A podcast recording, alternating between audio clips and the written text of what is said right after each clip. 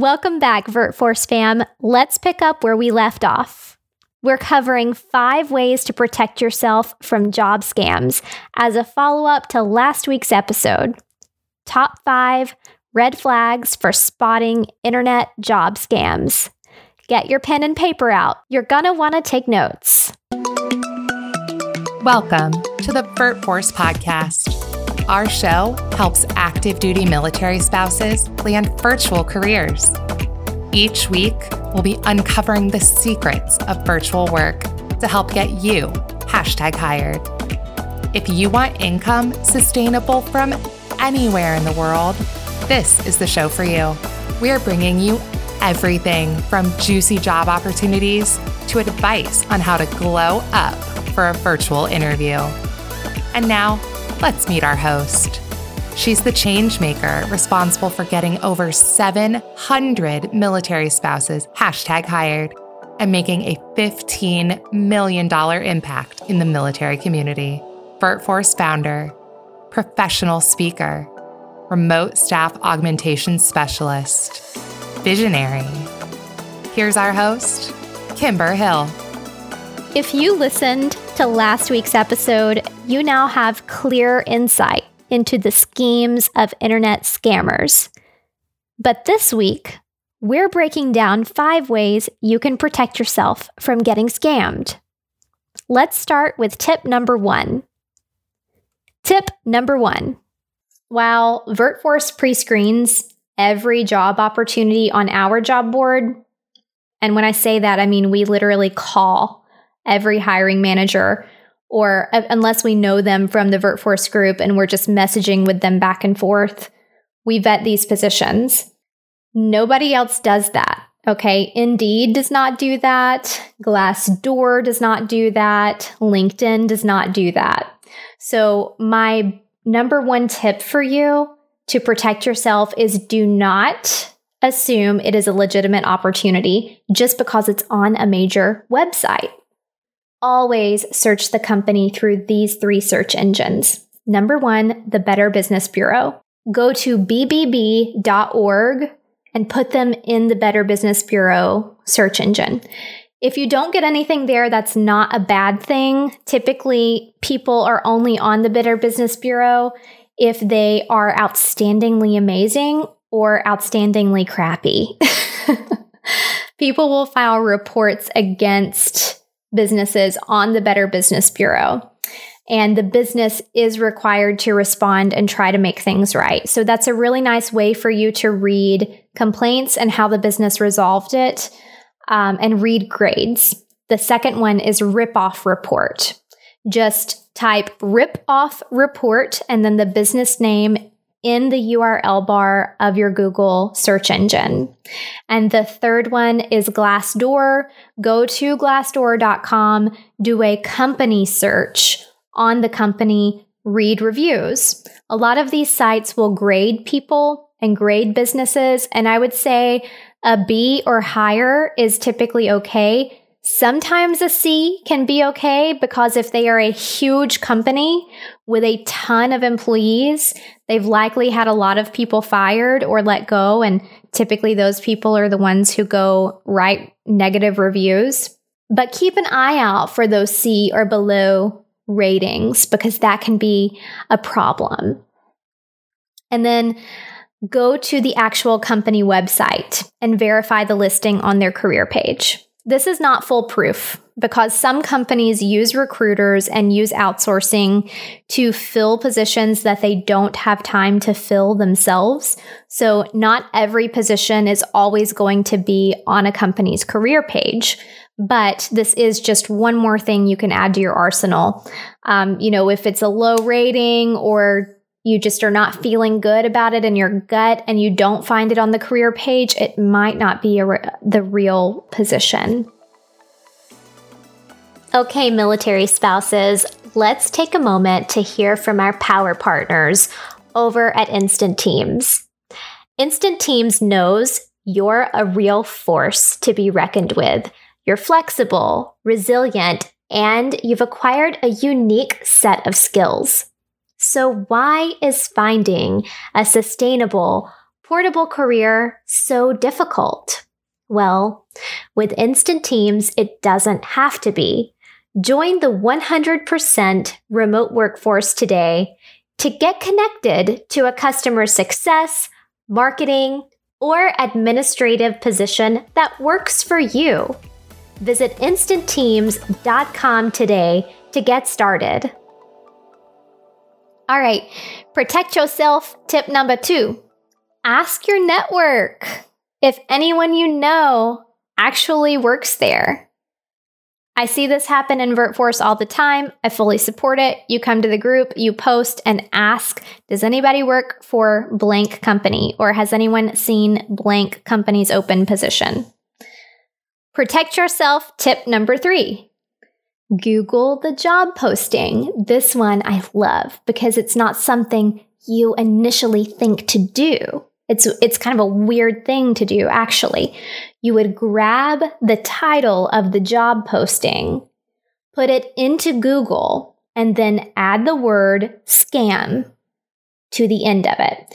So if I saw a position for a recruiter on Indeed with Amazon and I read it and something just didn't sit right, I could copy the title recruiter Amazon, and then add the word scam to it and put it in Google.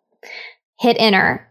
If it is a scam and if someone else has been impacted, I guarantee you someone has put it on a forum online and there's going to be a thread. Oh my gosh, did you see this Amazon recruitment scam? Right? Uh, so that's a really cool tip. I love that one. Tip number four protect yourself. Tip number four never ever provide your sensitive financial or personal information upfront. When do you do it? After you've met someone face to face via an video interview or your first day at work, you see someone face to face. That's an absolute requirement for me after you've talked to multiple people who work at the company. So let's say you get hired and you talk to your coworkers. That would make me feel more comfortable. Uh, after you've been through some kind of formal onboarding process, for example, at VirtForce, on your first day with us, I meet with you personally over video and we set up your email together. After that, you go through an automated onboarding process, which introduces you to all of your team members and shows you all of our remote work policies and asks you to agree to all of those policies.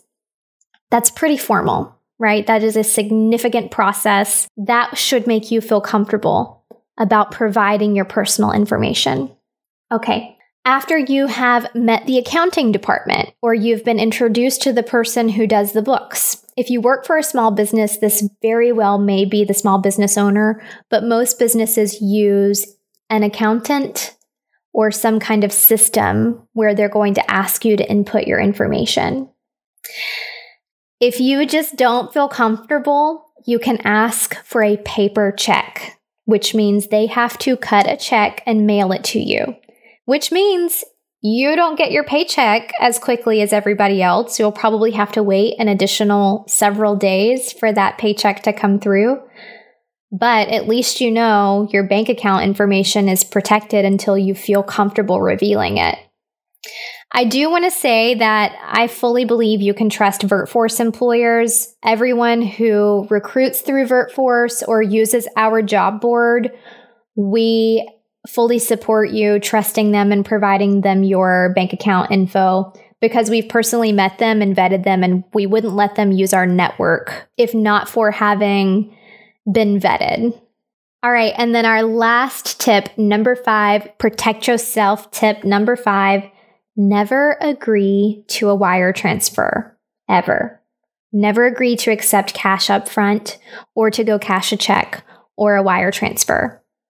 Jamie says, I work for Metal Promo, and the art director was on the phone with me for hours on my first day while we got set up. It was an amazing, it was amazing, and it made me feel at ease. That's the kind of onboarding and initial experience you should be having. Uh, not, hey, Start. Send us your bank account information. We're going to start you on Monday. Renee says it's all so different from here in Australia.